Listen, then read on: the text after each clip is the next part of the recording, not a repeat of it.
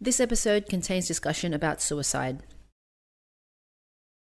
It is hard to, to instill behavior change because, especially with construction, it's a cultural shift. We don't need to fix the women. It's not about that, but it is about the society and around how the perception of um, construction is being. This is Intelligent Rebellion.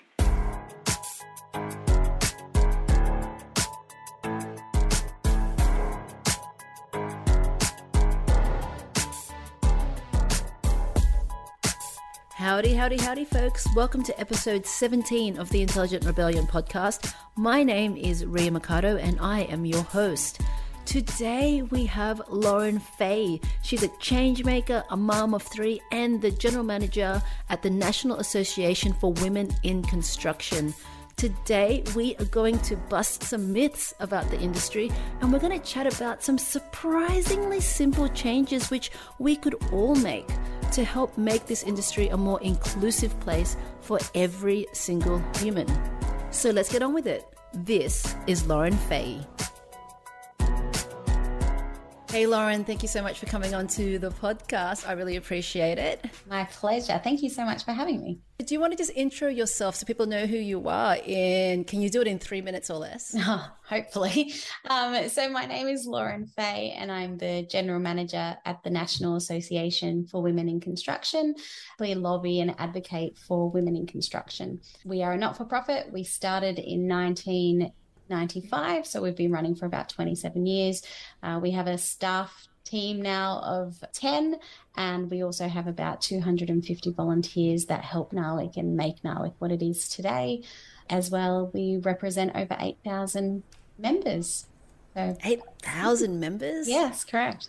That's massive. And now I've been doing a little bit of research, in NAWIC, you're an international organization. Correct. We have international affiliates. So, whilst we're not connected specifically by organization, we are affiliated with a number of different organizations. So we have um, representatives in the UK, United States, New Zealand, Papua New Guinea, a whole range of different places, even Qatar, a lot of different. And so I think you mentioned that you're the general manager of NAWIC. What is your personal story? How did you sort of land in yeah. the job? So that's a great question, Ria. Uh, so I guess I started at NAWIC. It, it's quite interesting when people ask me this. I always go back to I was I was me- it was meant to be, I guess. And the reason I say that is because I my my why or my purpose is behavior change. It's always been something that I've really loved. And so I've worked with a number of companies and developed behavior change programs and I used to go out and facilitate them and make sure that everything was working correctly and that was behavior change in schools. I guess I just found this position and I was working with NAWIC through an external provider called Ensemble. And when this position came available, I applied for the role and the board. Um, I was very, very fortunate to be given this, this opportunity. But it always comes back to the why and my purpose, which is behavior change. So I do feel extremely lucky to be able to live my purpose every day. I'm going to jump in right on that behavior change program. We hear a lot about behavior change. What do you see behavior change being? What are the challenges in all of that? And what is it that attracts you so much to it? For me, behavior change is changing one person's life. And so when we used to work in schools, we knew that we would go out to a class and you know you would see 30 students, you might have 10 of those students engaged and perhaps one of them will remember you and actually change a mm. little bit of their life. And so for me, it's about how can we impact somebody one person, anybody. Whilst, you know, there's a there are a lot of behavior change programs out there, but it's about being that catalyst for change. And for me, it's mm-hmm. around how do we how are we going to be the catalyst for change? What is that? And so with previously it was behavior change programs, which would would going to schools and really try to um, make an impact on those children. And the same with construction. If we can make an impact on not only the women in construction, but men, then we can change the culture in society.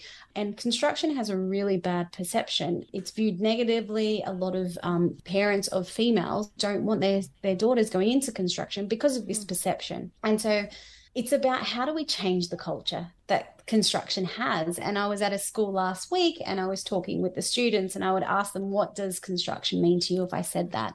And it was the same answer with every table I sat at. And it was like, oh, working on tools and hammers and building the, you know, construction and, you know, macho men. And that was the, mm-hmm. the responses we were getting. So once I turned it and told them uh, stories around women in construction, and these are personal stories that I know of, both of females and males students were just they changed dramatically. And their faces were like really? That's oh you can do that in construction? I didn't know mm-hmm. that. And you know there's a lot of talk about behavior change but it is it, it is hard to to instill behavior change because especially with construction it's a cultural shift. It's actually yeah. nothing to do with the women. We don't need to fix the women. And we, we you know it's not about that but it is about the society and around how the perception of um, construction is being you mentioned that you tell a couple of personal stories in the schools that you were at. Are you able to share maybe one of those stories that yeah, will sure. bust the perception to our listeners yeah. and our audience? I'd love to. So, one of the stories I talk about is about this beautiful woman who was a beautician. So, she studied to to be a beautician, mm. finished her, her her trade in beauty and decided that that wasn't for her. So what she decided to do was actually bricklaying, uh, which is completely different from beautician, right? So she's this bricklayer I guess the stereotypes of what a bricklayer is completely mm-hmm. changes when you think of this this beautiful woman who's just finished her beauty degree and goes into bricklaying. Um, not only did she she finish and complete her bricklaying trade, she actually started her own business and completed her first couple of houses already. And she's only young. I guess that breaks a lot of the stereotypes. And for these young girls that I was speaking to about this particular woman they were like really? You know? And i was mm-hmm. like yes she she she gets out there she does what she wants to and she builds this house and she started as a beautician. So you know they could they could just see that wow a woman is building houses and loves it. And it's just a different way to think of it. Yeah it's super cliche but it's true. It's that unless you see it or hear of it you don't know about it. you don't know about it and you can't some people can't imagine that. That's right it's not monumentous what we're trying to do. Like change is that one kid, that one girl that you're talking to at that one school who went, actually, I wanted to be a beautician, but bricklaying sounds fucking cool too. Yeah, exactly, right? and that's what they said. And and then when I tell them about the earning capabilities that you can earn as a bricklayer, a mm-hmm. lot of mm-hmm. them went, "Oh my god, maybe I'll do that for my first five years after school. I get some money," um, which is really cool, right? Like because you know a lot of these students are really thinking about their career, but they're also thinking about it from a money perspective, which is mm-hmm. important, right? That's why you go into. They never think of construction. So hearing this of this you know, amazing woman who's not a man or big and buff, like mm-hmm. just going out and doing her role and loving it. They were just, they were blown away. They were like, this is cool. Growing up, we've always perceived that girls do this or boys do this, or Correct. we speak about professions and where the money can be made. And, and, and what other um, feedback are you getting from these students? What else has surprised you about some of their responses? Well, I guess it's not really a surprise, but it just it just validated what I had thought. So when I would go out, when I went out to the school, I was at um, Kingswood uh, just the other week, and the question I asked was, "What do you want to do? Tell me a little bit about you. What are you thinking of doing?" And you had different responses. You know, some people wanted to be a nurse, a teacher. Some of the boys, I also was talking to the boys, and they were plumber, electrician, or there was a whole range of different things coming out. The one question when asked was, why do you want to do that? And is there someone in your home that does that? And most of the time it was yes, my mum's a nurse or my, my mum's a teacher and my dad's an electrician or my dad's a plumber. And it guess it validated that what they see is mm-hmm. all they see. Yeah. So if if your mum's a teacher, that's kind of all you really see or really know. Um, and even, you know, I was speaking to one of the police officers that were there on the day talking to the students as well. Mm-hmm. And it was the same in his family. You know, all they came from a long line of police officers. So it's just like a tradition where they, I don't know if it's a tradition or if it's just something that they see. This is what it's the role model. It's the it's role modeling. Exactly. Yeah it validated that, of course, we're going to have more men in construction than women because more men are in construction and this is what they see. It, it was just a really interesting conversation to hear that. Um, and then to see that they could change their thought process was awesome, really. really cool to see. And that's a part of you mentioned that behavior change is just a simple acknowledgement of, oh yeah, I could probably do that. Yeah, that's and, it. And that, that that's enough. Yeah. Right. Just it's that potential of, you know, oh, I didn't even know that existed. Or, you know, when we talk about construction and, and all the different roles that are in construction, a lot of them went, What? I did, what? How? Really?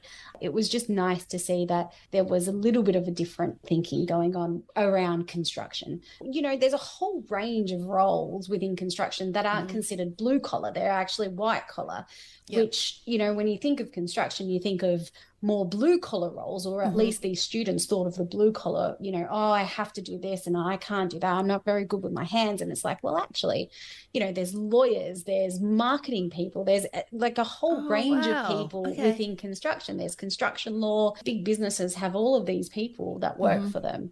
There's pretty much a job for anyone within construction. Yeah. What are the challenges for her as a woman in construction? Explain to us the culture, what you see currently. And then we're going to, as we do at Intelligent Rebellion, move into optimism and billion dollar ideas. yeah. But let's let's start with the culture currently. Obviously, I, I'm not actually a woman in construction, so I can't tell you from first hand mm-hmm. experience, but I can tell you what I've heard and what I can see that goes on and and the feedback that I've received. Mm-hmm there's challenges in every industry. That's what I know because I've been in a lot of different industries and see the challenges. Um, the biggest ones around construction are things like not having a toilet on site. What? So that is insane to me that we're in 2022 and a female doesn't have a toilet on site another another lady came to me and she had suggested something within their company which was perhaps a toilet on a bus because they're going to and from work sites which are two and a half hour rides mm-hmm. but the women are expected to get off the bus and just pee on the side of the road with the men and so suggesting perhaps we get a coach with um, you know toilets in it just little things like little that things, that okay. people wouldn't even think um, mm-hmm. are an issue are such a massive issue for women and again, this stereotype of what it looks like to be in construction is always going to linger. If, for example, uh, a lady who is a traffic controller is referred to as a lollipop lady. Mm-hmm. But if it's a male doing that role, it's a traffic controller. You're not going to call him the lollipop man, right? So it's about, you know, why are we talking about women being a lollipop lady, which really doesn't actually take into consideration that she has had training to be a traffic controller. Exactly the same as her male counterpart. Exactly and it's yeah. actually it's actually quite a a really important role to play in the construction space. If it's a woman doing it, they tend to, you know, sexualize it or change mm-hmm. it so it doesn't seem as important. Whereas if it's a male doing it, it's, you know, it is what it is. And there's a lot of those myths that are still in construction and it's around you have to lift all these heavy things and women physically can't do that. Mm-hmm. That again isn't true. There's OH&S standards now. There's things that help you lift things. There's robots that demolish things. There's yeah. so many things now now that you don't have to ruin your back anymore. And that's not just because women are coming on, on site. They've changed that for everybody to help yep. everybody. And so I think it's really important that people start to recognize that they're not changing the rules for women, they're changing the rules because it's it's not okay. And i see it from my dad. He spent his whole life in construction and those lifting those heavy bags of cement or whatever it is he was lifting all those years have led to his early retirement because he's can't do anything. His back is given out. To that point, I'm an exercise physiologist by profession and I've done a lot of strength and conditioning. There are pretty strong women and there are pretty strong exactly. men, and there are pretty weak women and pretty weak men out there exactly. as well. Now, yes, someone's going to argue biology, science, that it doesn't matter. Women are always going to have smaller muscle mass, blah, blah, blah, blah. Yep, okay, fine. Let's park that argument. That's not what we're here to do. We're here to discuss that in a way, well, in every way, women are as capable as men in the construction industry. Uh, is that a fair statement? Yeah, a hundred percent it is. And this is, right. and it's living proof just by seeing the bricklayers. There mm-hmm. are different women that are bricklayers and some are tiny women. But when you listen to their stories, it's, it's around, well, my body yeah. got used to picking up the bricks and picking up cement and, and you, you do, your, your body will adapt to it. So there's, there's no limitations for women at all within the construction mm-hmm. industry. But but also that that just being clever and smart as a human and adapting and using technology as you mentioned Correct. to do these tasks for us and not just because I'm a girl but because it's good for our entire industry and our entire workforce. That's right. In my mind when I was thinking about this and researching it and and wanting to talk to you it never occurred to me that a cultural change is as simple as I need a toilet. Oh yeah. That just blew Huge. my mind. Is there anything else that is so simple like hmm. that that you've noted? Suitable PPE. So a lot Yeah, of women okay. can't find suitable PPE. It's those simple things that will help women feel that they are welcomed within the industry or Ca- Can I get an example of PPE? Because we're going to have, I Yeah. mean, we've got people who are in work health and safety who listen to this. Like, shout out to them. What do you need? yeah. Well, good fitting pants for women, high vis vests. It seems really little because they mm-hmm. are high vis vests and they're, you know, usually quite cheap. You buy them wherever and but they're ill fitting for women. They don't fit mm-hmm. right. And so for the women who are on site, they're just like, they're so annoying when they have to go on site, put them on. So it's just those little things that will help women because for so long they've had to buy male versions of, of pants or shirts. So having really great PPE is really important for women because it makes them feel that, you know, they belong in that industry as well because there is specific PPE for them there's another problem that we have. Everything that comes out, not everything, but a lot of the stuff that comes out for women in construction is pink. And so if you're like me, for example, even though I don't work in construction, pink is not my color. Do not Yeah. like pink. Um, will not wear it on you and I are different because everybody knows about my bright pink jackets. but I get what you mean. It's not for everyone. but it's not for everyone. So I, I guess assuming that pink is the color for women, it's another stereotype. It shouldn't be there. I mean, it's just a color, right? Like, for example, if I were to go and buy boots or anything, pink is not the color I would choose. If there was Yeah. a black one or a pink one, I would go the black. That's just a personal choice. Now, there might be women out there who love pink, and that's fine. There's nothing mm-hmm. wrong with that. But I think it's the variety in which we look at. So rather than just having everything pink for women, yeah. why not have all of those varieties so that a woman can go in and choose? I mean, when we're looking at men, they don't just make blue boots for him. So we need to just make sure that when we're when we're thinking of women, it's not just those pink colors, you know, neutral colors. Are, just seems to be the default. that's right. And I'm gonna I'm gonna probe you a bit more because you've got a oh. background in behavior change, right? Explain to me what your thought process is about why we default to these things, particularly in construction. It's a great question again. Um, I think it's an unconscious bias. So I do believe unconscious bias plays a part in the way anybody acts or thinks. We we've seen from different men in the industry in construction as well that will do something for a woman who's in construction because they, they think they're helping or they want to help or whatever that is. And that's nothing, there's no ill intention or bad intention. But what it does on the other side is that it makes that woman feel less or that she can't actually do the same things or that they, they have to help her. But actually, women in the industry, a lot of them will tell you that they're they don't want that. They don't want people to look at them with pity or look at them with, you know, oh, we must help you or I'll help mm-hmm. you, I'll grab this. Because what they're there to do is a job. And if it's the equivalent of someone else, then it's the equivalent. So it's not I, I think when we look at behavior change, unconscious bias comes into play because it's just how we've grown up. It's Yeah. just a generational thing. And mm-hmm.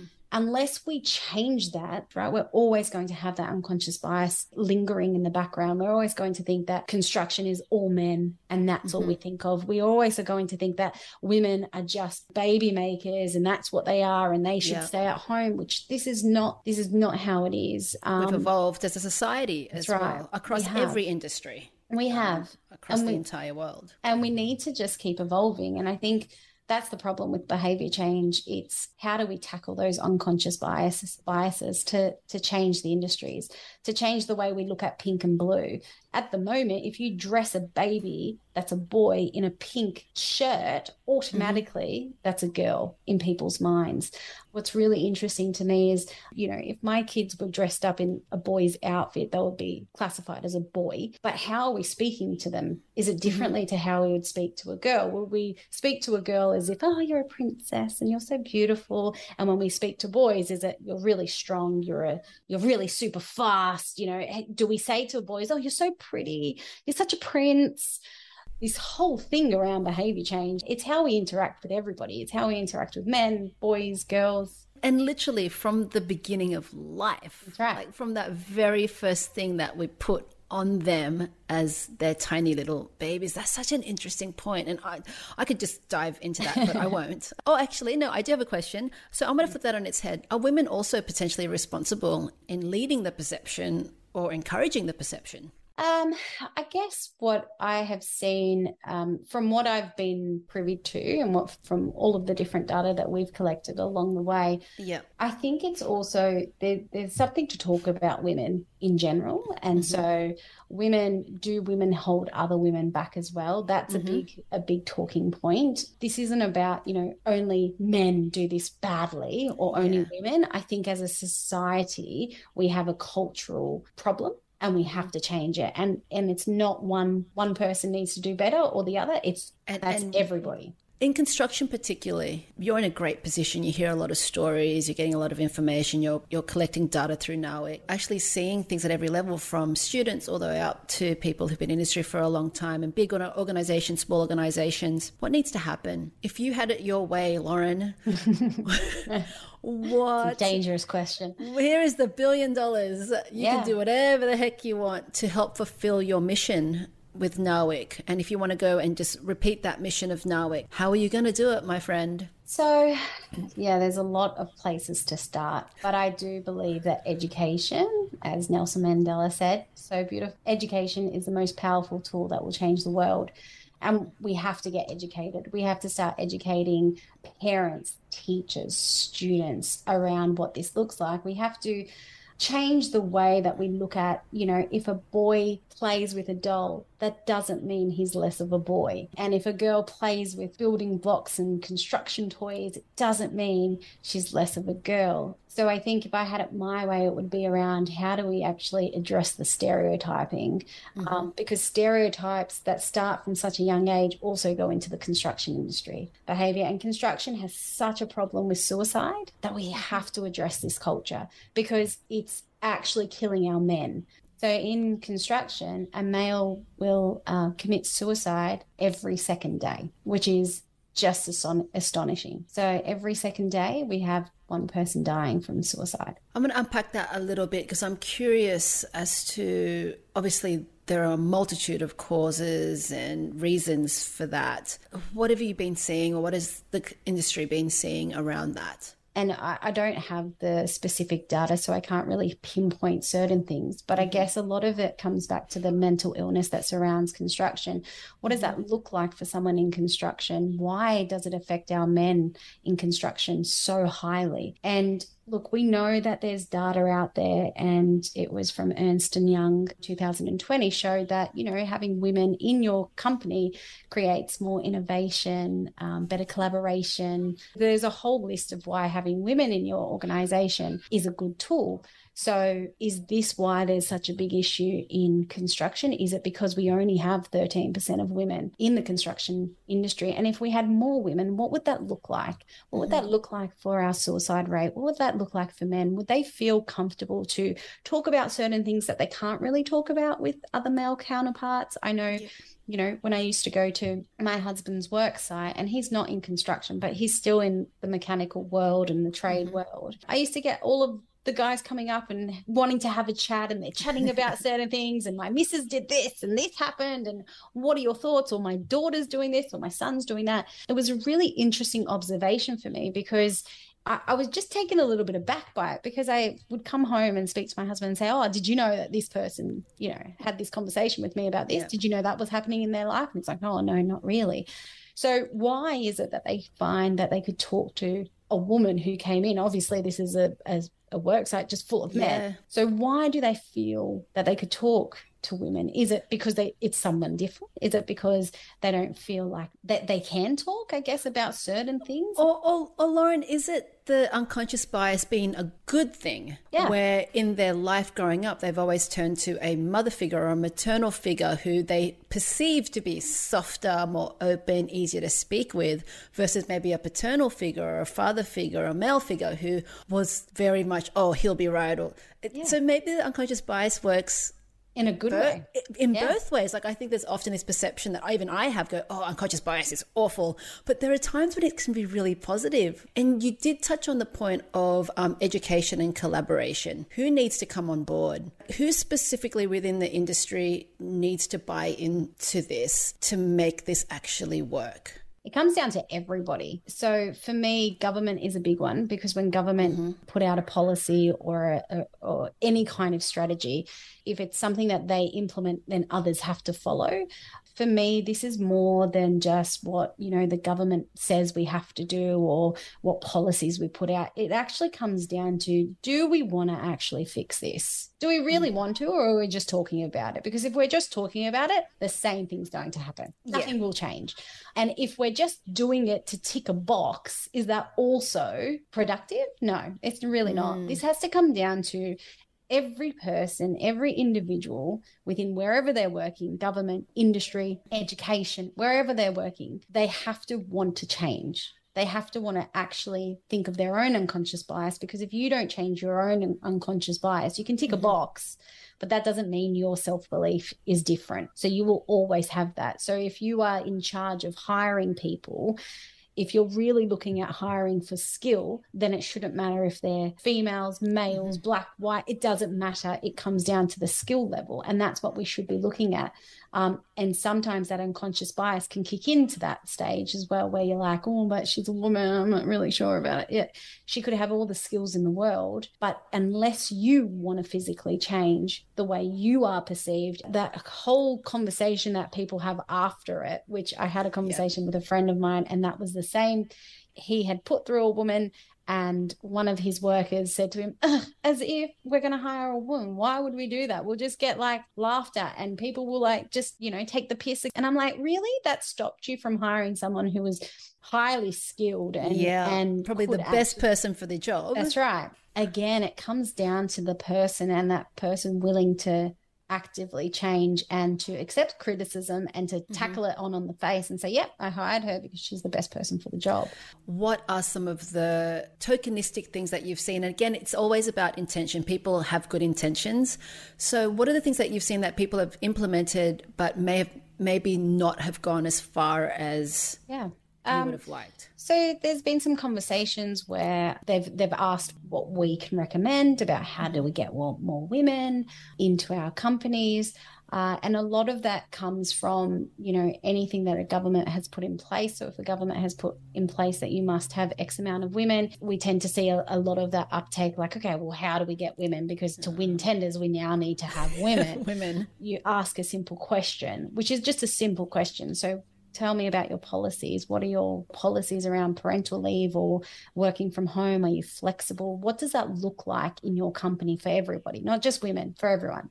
Mm-hmm. And we're often met with, oh, we, we don't really have that policy or we you know we just give the standard parental leave okay well the next step is actually fixing your company to make sure that all of your employees are, are happy with that direction and that movement to what does a new parental policy look like because whilst it's really good for mothers and it's also so crucial for men like Yeah. why are men missing out on the first couple of months of their their kids life is that because they want to or is that Yeah. because that's just how society is it's the man works the woman stays home so But, but also now with with the changing culture, we're looking at same sex couples. that's right So any parent, and, and I think what's really interesting that just sort of light bulb moment for me was the change that you're trying to create through NAWIC was looking at women in construction actually has an overall effect on society. the ripple effect yeah And I think to myself, so the people who might be a little bit resistant to what you're trying to do need to be educated on this is actually good for everyone, as you pointed to. they're Like, resisting their own change so they're, they're not even- resisting their own Yeah, progress. that's right. Correct. You know, if you have parental leave policies, for example, it's going to actually increase everybody's life. Everyone Yeah. knows that as a business, employees are what make your business, right? So having Mm-hmm. valued employees and having people that feel included, they'll give 110% every time. But if you're excluding most of your men in parental leave, for example, Mm-hmm. then they're just going to go by the norm and we will never progress there's some really great companies out there with um, some really good parental leave in the Mhm. construction industry. Um, that's really positive. We've also seen managing directors ta- that are men taking parental leave. And that's really important. And the reason it's so important is because it removes that stereotype of only women can take parental leave. It's so important. There's somebody showing the way and leading that way. And if it's mm-hmm. a really high figure, like a managing director or the CEO, and they're taking parental leave, it gives permission for all of the other men and women in their company to do the same. What we've seen, we've seen a lot of companies, and this isn't just in construction, but over my time, I've seen a lot of companies have like the open annual leave policy right? Where you have unlimited annual leave or unlimited sick days. How many people actually use that? no like, one takes it because they don't know. You didn't give them any kind of parameters around what that means and what does mm-hmm. it mean if I take unlimited annual leave and and who's actually utilizing it. So mm-hmm. if you're going to have these amazing policies, you're better off having a policy that actually works for your company and employers but that they're utilizing. Yeah. So, you know, if you're going to have a parental leave policy, if your managing director actually utilizes that, that gives everyone else permission to do the same. We've come nicely full circle because we started the conversation with you in schools educating students seeing what's possible in the bricklayer story is role modeling and you, now we're going down to leadership in organizations in the C-suite CEOs who are now also role modeling for their very specific organization to say, it's possible because I've done it. Correct. I'm going to come back to the behavior change. In your experience, apart from education, is there something else that someone like me can do, or someone who's listening to this can do today or tomorrow in their organization to affect that one person? What's something really easy that yeah. we can do? I think the simplest thing is conversations, right? Having that mm-hmm. conversation with people is so effective. I mean, we talk about suicide um, in construction being so high. Have you had a conversation with the person next to you? Do you know that they are okay? I mean, mm-hmm. the conversation is so powerful and that can change so many things. I mean, for women in construction, are you speaking to them? Are you including them mm-hmm. in a conversation? What are you doing to make sure that you're just having those conversations within your work? There's so many people that say, oh, we don't know how to speak to a woman or we don't know. and I can get it from both sides. I understand it. So, from being a male's point of view, and I've heard this number of times come mm-hmm. through saying, you know, we don't want to say the wrong thing. We don't want to be looked at like we're sexually harassing her, or there's this legitimate fear around bad behaviors that have happened previously from other people that have been instilled. And it's like, well, we don't, you know, we don't want to rock any boat. What do we say? How do we do this? But that genuine conversation can create behavior change so quickly because you can change anybody's life through a conversation. Yeah, and, and it points to that belonging and inclusion. Correct. And it just what went through my head, and again, it's really simplistic, is that when they say, I don't know how to talk to her, I'm like, how do you talk to your sister or your exactly mom? Or it's that ultimately we're just humans right? right? But I have to raise men. You and I probably both walked around in car parks holding a key oh, between oh, us. You know, we're making sure Crazy, that we're parking right? under the lights and we're making sure that we're looking after our friends. Like when our friends are in a cab, text me when you get home. We do all those things. And then I thought to myself, I have boys, I have little men that I need to raise. So how do I, should I be saying the same thing to them? But also, how do I put them in a position so they're not in that vulnerable position as you spoke about, which those men that you, you spoke about were like, if I talk to her, I don't want it to be perceived as sexual harassment. Am I doing the right thing? I don't want to say the wrong thing. That's a tough conversation to have. In your experience, what would you say to someone like me who is a mother trying to raise, well, you know what? Not even men, humans. What is your piece of advice for for parents raising humans? Well, if we're trying to get rid of the unconscious bias, right? We have to that's all we're raising is humans. We're not raising we're not raising you know, obviously we're raising genders, we're raising boys or girls or whatever, yeah. but we're raising humans. So everyone mm-hmm. should be treated the same. And mm-hmm. if if we're and I have three daughters. So for me it's always it's around how do we um, teach them to be the best that they can be. And I mean, my my husband teaches them how to change a tire because these are the the life skills that they need, not a gender based life skill. It's just yes. a life skill. Yeah. To your point, it's like as a as a human, I need to know how to change a tire. I need to know how to cook at least four different meals. Right. Teach them how to sew, how to cook, how to clean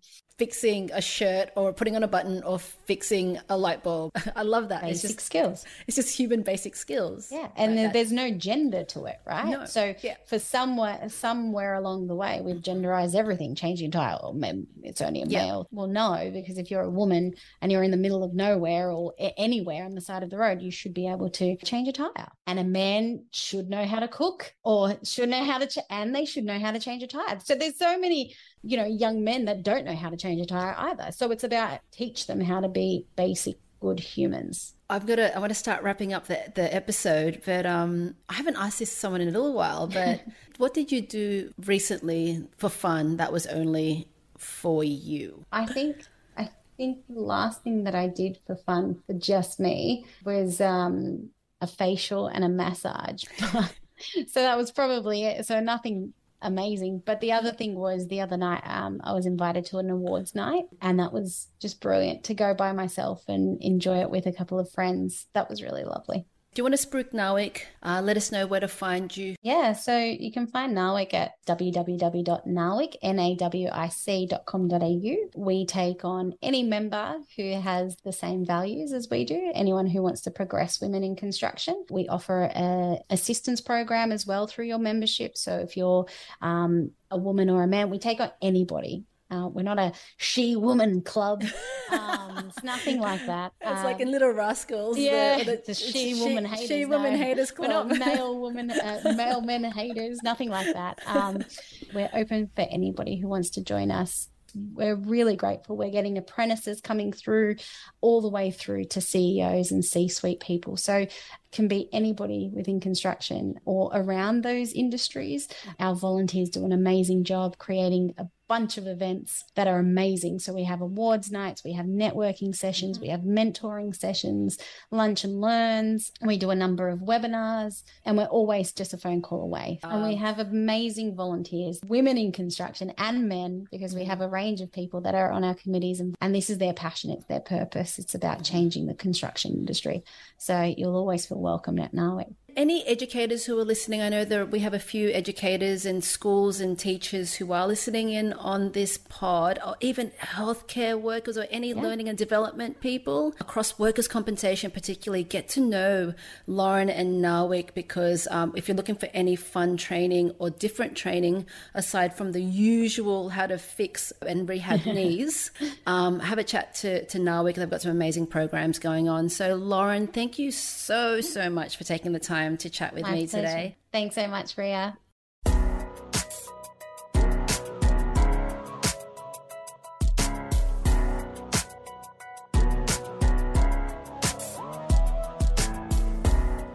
The Intelligent Rebellion podcast is a Three Sticks production. It is produced, written, and hosted by me, Ria Mikado. Will is the emperor of sound, mixing, and editing, and is the talent behind all our original music.